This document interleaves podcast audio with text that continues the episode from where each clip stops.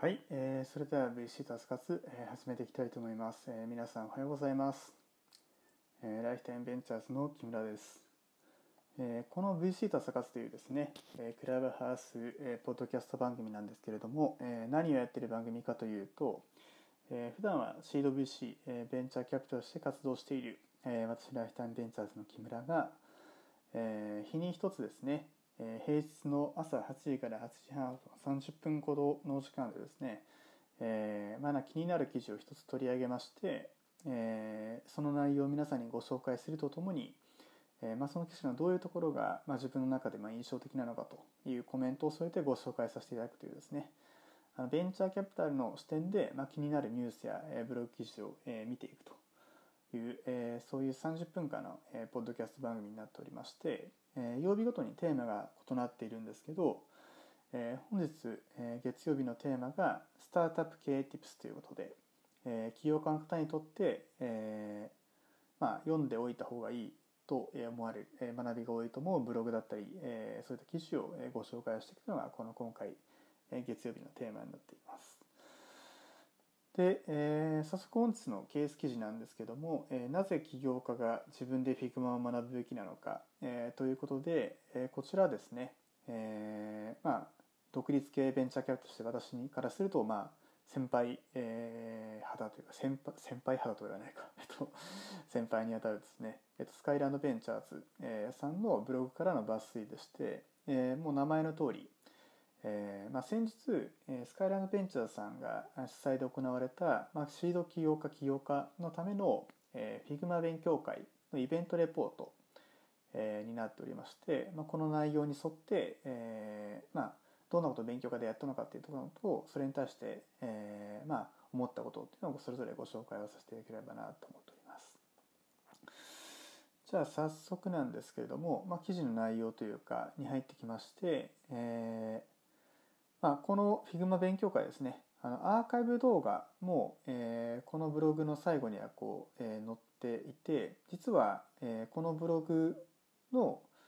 えー、に、えーまあ、投稿すればその資料だったりとかアーカイブ動画も含めて、えー、見ることができるので、えー、内容についてより詳しくご覧いただき方はですねあのスカイランドベンチャーズ、えー、フィグスカイランドベンチャーズ多分 Figma 勉強会でやったらあの全く同じ記事が見れると思うのでそちらぜひご参照いただきたいなとは思うんですけれどもまず何でこう開催することになったのかっていうところでスカイランドベンチャーズの代表の木下さんがですねいろんなポッドキャストから得たアイデアの中でえーまあ、成長企業の起業家たちも最初は自分でワイヤーフレームを作りまくっている、えー、Figma を集めることは、まあ、起業家にも必要なスキルだと思うというですね、まあ、そういう着想からえーまあ、例えば、まあ、投資先であるロックスの取締役の取締役 CEO の山田さんのポッドキャストであったりとかあピナテックスグループの林さんだったりとかが、まあ、同様のことを言っていて、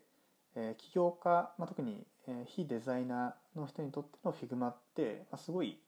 えー、大事な、えー、ツールでスキルなんじゃないかと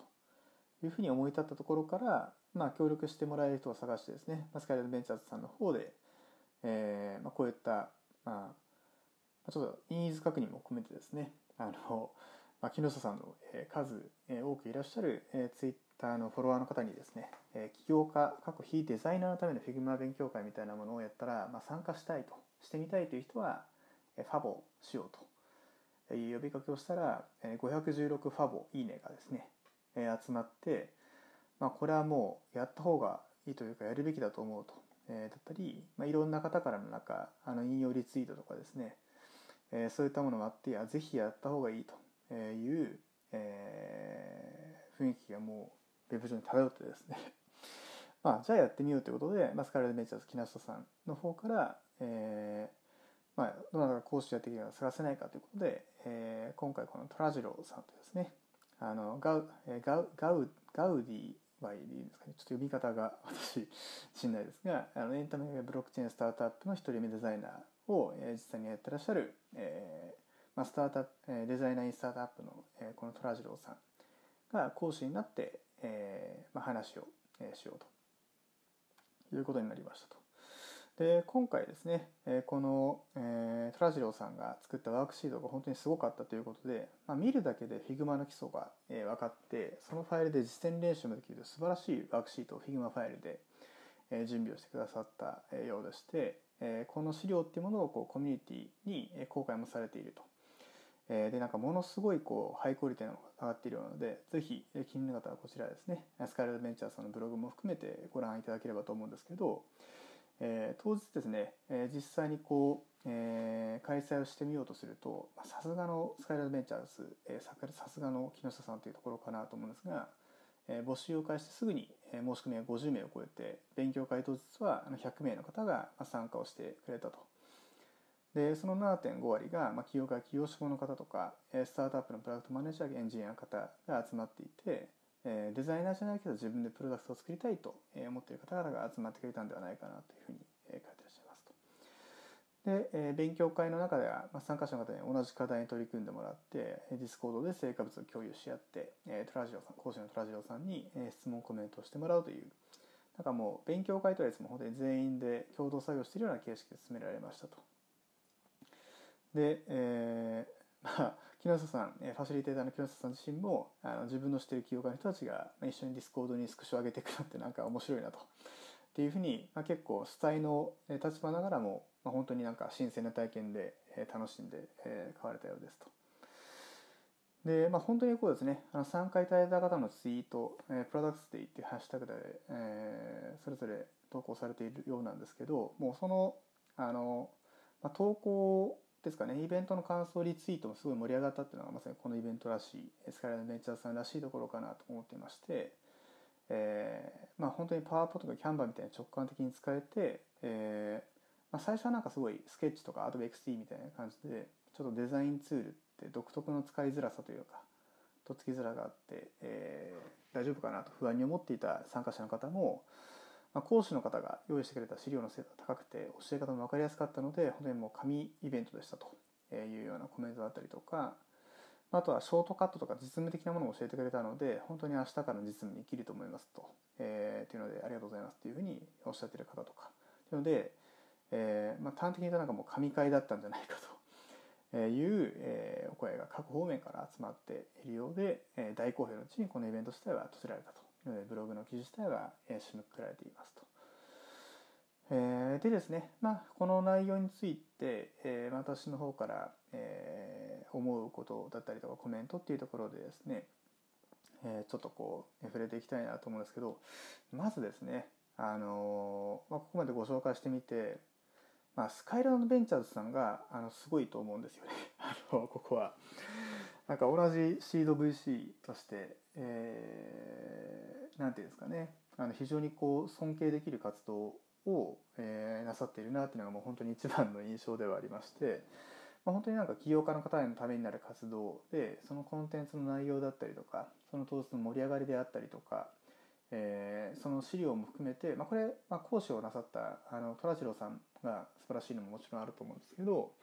まあ、事前の資料をあのすごいいいものを作ってらっしゃっていて、まあ、参加者の方とか、まあ後から、えー、その当日でいらっしゃれなかった方にも、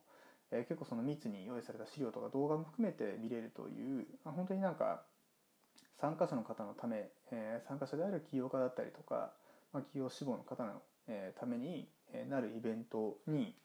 もう間違いになってるなんてこのイベント全体のなんかあの始まり方であるとかですね、実際の内容であったりその後の事後フォローも含めてなんかいやいろんなこうベンチャーキャピタル主催のイベントとか、まあ、休暇支援のイベントってあるんですけどなんかなかなかこういうふうにこうコンテンツがオープンになっていたりとかですね。あの本当になんか参加者の方から見た時にあの反響が、えー、分かりやすく伸びているようなイベントって本当にここまでの規模のものってなかなかないんじゃないかなっていうふうに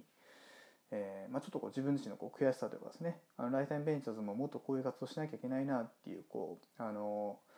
まあ、なんか、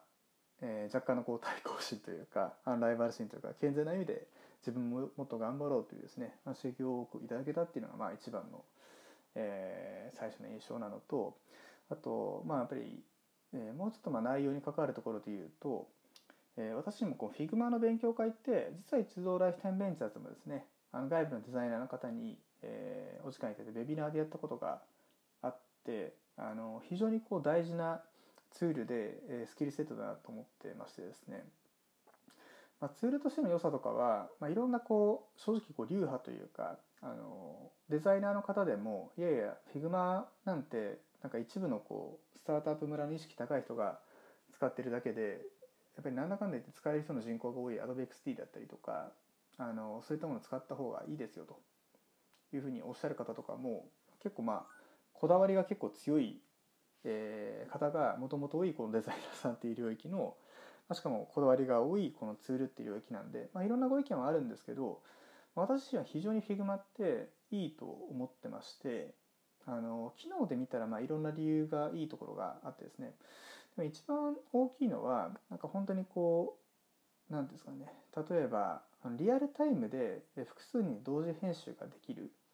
えー、っていう部分であったり、まあ、エンジニアの方がそのままその後の開発に直で活かせるものを、えー、この、まあ、ウェブというかあのウェブアプリのこうデザインツールとして作れるというのは本当に秀逸なサービスだなとは感じてまして、えー、なんかエンジニアの方がよくこう Figma っていうものをこう言及することはあるんですけどなんかエンジニアの方がなんか AdobeXD がいいよいいですよねとかうちあれでやってますっていうのをこうなんかあの言ってるケースで私あんまり見たことなくてですね スタートアップの皆さんと関わってる中で、まあ、すごくまず評判はあの本当にこう多方面で見ていいツールだなっていう印象がもともとあるのとあとはまあこれちょっとこう私の経験測的なところになってくるんですけど、まあ、Figma を使ってちゃんとそのデザインプロトというかあのプロトタイプデザインをしっかりやれている、まあ、出先であったりとかスタートアップの方ってですねやっぱりこうあのなんだろうプロダクト作りっていうものに、えー、なんだろうちゃんと時間を使えていて、えー、それに対してこうなんかユーザーの方にヒアリングインタビューとしに行く時にはとりあえず Figma レベルで行きましたみたいなそういう何ていうんですかね、えー、まあ、ユーザーインタビューベースにした、まあ、リーンスタートアップ的なあの開発の基本態度みたいなものっていうのがやっぱりこうあのチーム全体でできる、えー、なんかついついこう他のツールでももうあの本当はできなくは多分ないんですけど、えー、XT だったりとかインビジョンだったりとかあの特にやっぱりそのエンジニアの人も含めてであったり、まあ、場合によってはあのまあ非デザイナーでありかつエンジニアでもない方から見ても、まあ、これを使ってデモをすればいいんだと、えインタビューをすればいいんだっていうところが、まあ、よりなんかやりやすとか拡張性が高い、えツールであるっていうところがやっぱりこの Figma っていうツールのこうすごい特徴なんじゃないかなと思ってましてなんか自分の出先で Figma 使ってますっていう会社でですねなんか明確に他のあのそうでない会社よりもプロダクトが目に見えて良くなっていく時間軸だったりとか目に見えて良くなっていくなり方が、まあ、ベンチャーキャピタルだからっていうのであのそのその中の人にいるほどしょっちゅうプロダクトに接してないからあの Figma だと共有私もされやすいだけかもしれないですけど、まあ、どういうプロダクトを今作っていて、えー、具体的に。でどういうユーザーからの見え方になっていてえーまあ、どういうところに逆に言うと課題があってっていうところが本当になんか明確に見えてくるのであの、まあ、私のようなですねあのスタートアップに出資をしている、えーまあ、一緒に頑張りたいという気持ちだってもとはいえ外部者の人間でもあのプロダクトの本当にディティールまで含めてイメージが湧いていくっていう意味ではあの本当になんか現代のテックスタートアップにとってのあの一つのこうなんかなんですかねもうほぼ必須教養みたいな感じのものなんじゃないかっていうふうに思うぐらい、まあ、素晴らしい、え、ツールだなと思っていましてあの Lifetime Ventures でもちょうどなんかこういう Figma の勉強会みたいな企画って、え、やろうかなと思って、え、企画もしていたんですけど今回のこのブログの記事とですねあの圧倒的に優良なえー、 Skyland Ventures さんのブログにはアップロードされている、え、その動画とかマテリアルを見た時にいやなんかこれでいいじゃんと思ってしまうぐらいのものが先にもう完成してしまったっていう、えー、まあ、ありがたいような悔しいようなみたいな感じのところなのであのでも本当になんかこの内容ってものをあのできればあの、まあ、エンジニアの方だったりとか、えー、まあ、ビジネスサイトの人だったりとかで場合によってはそのライタイムベンチャーズの出先に、えー、結構多いですね。あの、まあ、ドメインエキスパートっていうんですかね、あの医師とか介護士とかあの保険業界出身の人とか水産業界に縁がある人とかいろんな人が大体ベンチャーの投資先にはいらっしゃるんですけどもあの一見そのいわゆるテック業界とかあのテクノロジー IT 業界とあまりこれまでのお仕事で、まあ、接点がなくて、まあ、それでも起業しているとか、えー、スタートアップ起業準備をしているという方は騙されたと思ってですねあのこのスカイラインベンチャーさんのブログの、えー、記事とタイトル見てですねあのアプリエンジニアとかあのウェブエンジニアとかをですねあのなんか一番最初のこうエンジニア探しであのすごいこう迷走される方とか苦労される方が多い印象があってですね そういう方々って。あの、まあ、やっぱりあの医師だったりとか、えーまあ、医療系のバックグラウンドの方だったりあとはまあ研究職出身の方とかも多分似たところあるんですけどもあのこれまでのキャリアの中でなんか必ずしも IT 系の企業とか業種の方とあの多くつながりがあのない、えー、方であればあるほどなんか最初にじゃあ、まあ、スタートアップを始めよう。特にテックとか IT が関わるようなスタートアップを始めようと思うとあの一番最初になんかやることがなんかエンジニア探しで、えー、まあなかなか見つからないです。木村さんどうしたらいいですかみたいな。なんかご紹介できあの知り合いの方で紹介してくれる人とかもう何だったら別にあのそんなに簡単に見つからないの分かってるのであのいいあの外注で作っていただける会社さんご存知ないですかみたいなことを言ってもらうケースとかがあるんですけど、まあ、そんなことにですね、まあ、時間を使っているあのくらいだったらあの、まあ、いつも申し上げてるんですけどそのぐらいだったらあのご自身であの Figma の使い方を覚えてあの、まあ、ウェブなりアプリなりのプロダクトのデザインを、まあ、簡単にその作ってみてあのユーザーさんに見せに行った方がいいですよっていう話であったりあのプロダクトデザインとかプロダクトに関するやっぱりこう引き出しが少ないうちにあのデザイナーとかあのエンジニアの方に自分のチームに入ってくれとか言ってもですね、えその創業者の人自身が思い描いているプロダクトの形が抽象的すぎて、え正直こうなんかプロダクトなあのバックグラウンドの人たちからするとあのなんか本当にこの人と一緒にや仕事をやっていけるのかなだったりこの人が作りたいプロダクトって具体的にどういうものなのかってイメージが湧かなくてあのいいエンジニアデザイナーの方っていうのをプロジェクトに巻き込めない、まあ、ひいてはスタートアップとして一緒にあの共同創業しようとかあの入社してくださいっていうようなちゃんとしたお願いができないみたいなケースってよく悪いことかなと思っているのであのなんかあんまりこうなんか起業前に準備した方がいいこととかあのそんなに多くはない中でなんか起業するためにこれからどんな準備したらいいですかって言ったらいやそんな準備してる暇があったらあの起業した方がいいですっていうのが 基本的にあのやりたい気持ちがあって、えー、やる覚悟もあってでやりたい解きたい、えー、テーマっていうのがあるんだったら基本はもうあのそこから先はあの自分で起業して、えー、やっていった方があのいろんなことは学べるしあの、まあ、その中でしか学べないことがあるからあのまず起業してみることをお勧め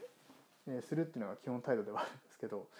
このあのプロダクトデザインっていう領域に関してだけはあの、まあ、起業する前にあの自分である程度なんか、まあ、メルカリでもいいですしマネーフォワードでもいいですしあのサンサンのやってるエイトとかでも何でもいいんですけどなんか有名なサービスとか自分が作りたいと思ってるプロダクトに、えー、形が似ている、えー、UX が似ていると思うような、えー、実際のサービスのなんかアプリとかウェブサービスの画面を自分でこう何個かトレースをしてみるみたいな話だったりとかあのまあ、そのランディングページを、えー、Figma でちょっと再現してみるとかっていう、まあ、そのぐらいのものからでもいいのであの写経っていうふうに個人的には呼んでるんですけどなんかそういう有名なサービスのデザインをあのまあ、Figma で5回か10回ぐらい、えー、自分なりにこう再現してみるっていうことを、えー、やってみればあの、まあ、Figma の使い方にもなれますし、えー、それを通してこうランディングページとかアプリみたいなものがあの、まあ、ユーザーとして使ってる時にはなんとなくこういうボタンがあってこういう場所にこれがあってこの配色でみたいなことって、えー、無意識に触れてはいると思うんですけどユーザーとして。やっぱり作り手になった時にあのこういうふうに見えるんだとかあなるほどだからこのメッセージの隣にこういうボタンがこういう配色で置いてあるんだとかこの大きさで置いてあるんだっていうこととかがあのなんかいくつかやってみるとあの言わなくても体に身につくものが出てくると思うんですよね。でその段階で、えー、自分が作りたいプロダクトの事前登録 LP であったりとか、えーまあ、実際こう簡単な、まあ、プロダクトのあのコア機能みたいな部分っていうものを、えー、そのデザイン、まあ、そんなにすごいめちゃくちゃおしゃれじゃなくてもいいのであの、まあ、最低限なんか人が見てあちゃんとしてそうだなっていうふうに、えー、思えるレベルであと何ができるプロダクトか分かるなっていうレベルのものまで作るっていうことであればあのここまでであればそのなんですかねある程度こう 5, 社5個か10個ぐらいのサービスとか LP を写経したことがあるヒッテック系創業者の方1人いればあのその後ユーザーインタビューであの最初の初期顧客を開拓しながらプロセスを磨いていくっていうことも、えー、デザイナーとかエンジニアみたいな初期のプロダクトチームの方をこう採用活動していくにしても両方とも、えーまあ、自分でそのデザインレイヤーのプロダクトデザインがちゃんとできるようになるっていうことがあのあれば、えーまあ、それだけで、えー、確実に事業だったら前に進んでいくのでそうそうなんかライフタイムベンチャーズで あのなんか、まあ、そういったなんかコースというんですかね。あの会社の成長のために起業家の方個人の、えー、スキルを、えー、支援するっていう意味ではあの2つぐらい、えー、やりたいことがあるなといううちの1つがこの、まあ、Figma でのプロダクトデザイン、えー、になっているぐらいですね、えー、本当にこうなんかもう最重要というかあの他のスキルとかはですね正直どうでもいいのであのファイナンスのスキームとかですねあのフェムトの磯崎さんの黄色い本と赤い本をあの一応ざーっと読んであのあと JX っていう契約書を覚えていただければあのライタイムベンチャーズの出資先としては全然大丈夫ですって、まあ、それよりもあの少しでもあの長くの時間を、えー、この Figma に、えー、割いてプロダクトのデザインに慣れ親しんでほしいなと思いますっていうところとまああともう一個くらいじゃあなんかツールがあるかって言ったらあのもう一つは一応キャンバなんですけど、まあ、その話はまたどこかで、えー、話をするとしてやっぱりこう起業家の方って、えーまあ、自分の中に、えー、ある事業のアイディアとか、えー、解決したいっていうその、まあ、ファッションも含めてみたいな感じのところを、えーまあ、社内の人も社外の人も両方に対してこう伝えていく仕事なのでこの伝える技術デザインだったりとかえー、に対する、えー、なんか自己研鑽とか自己投資っていうものはあの急ぐのまれで、まあ、初期のうちにしっかりとそこに時間を取っていった方があの会社全体のスケールだったり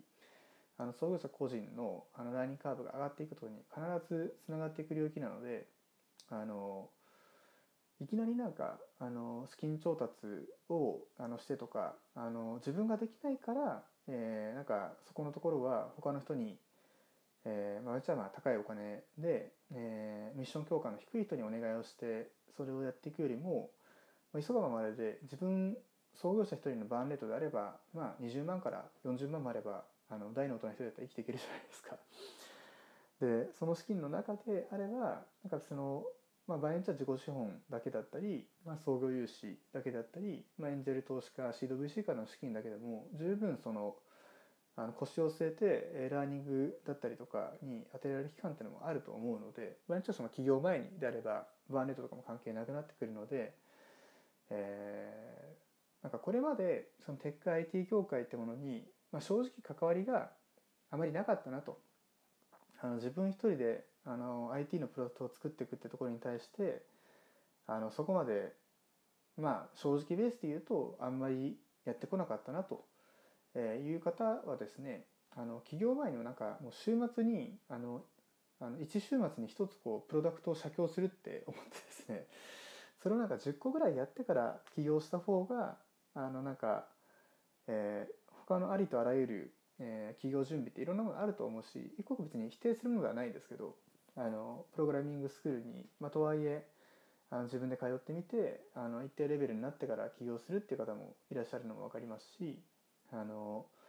なんかビジネスモデルとかその、えーまあ、ピッチブックの原型プレゼンテーション資料を作って、まあ、いけると思ってから起用するって方もいらっしゃいますし、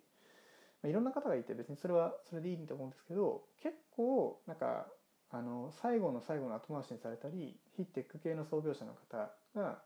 えー、気づかないで前に進んでしまうことが多いのがこのプロダクトデザインっていう領域。でも実際にはここがシード期一番最重要なえポイントだったりもするので、えー、楽天ベンチャーズの投資先の方もですね、えー、私が出資して今12年ぐらいになる方で23人の方があの企業初期には Figma とかを使ってなかった方がですねやもう一回なんか23年前に戻って起業した当初にあのタイムマシンなど戻れるんだったら何したいですかってこと聞いてみたらいや Figma と Canva だけは絶対使えるようになってた方が良かったなと思いますっていうふうに、まあ、若干の後悔と、まあ、今は使えててまだ良かったというようなですね、まあ、そういったお気持ち込みで、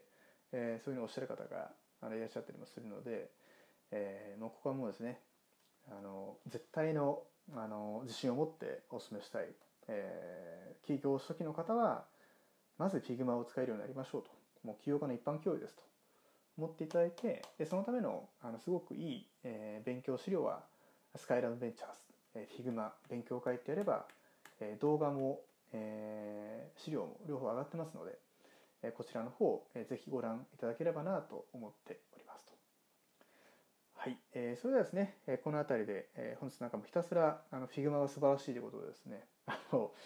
あの何よりもこのあのケース記事というか、えー、その元の勉強をしてくださったスカイライトベンチャーズの皆さん、えー、そして木下さんに、えー、皆さんで感謝しましょうということでですね。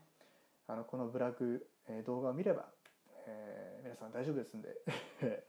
こちらの内容を、えー、ぜひ、えー、多分私これからなんかいろんなあの自分の出先でない企業方も含めてプロダクト悩んでる方がいらっしゃったらいやこのスカイライトベンチャーズの記事見てもう黙って10個写経してくださいと。話はそれからだと、え言いたくなるぐらい素晴らしいコンテンツだなと思っていたので、えー、スカイラベンチャーと皆さんに感謝を込めて皆さんどんどん Figma で勉強しましょう、えー、それでは、えーえー、本日はこの辺りで進めさせていただきたいと思います、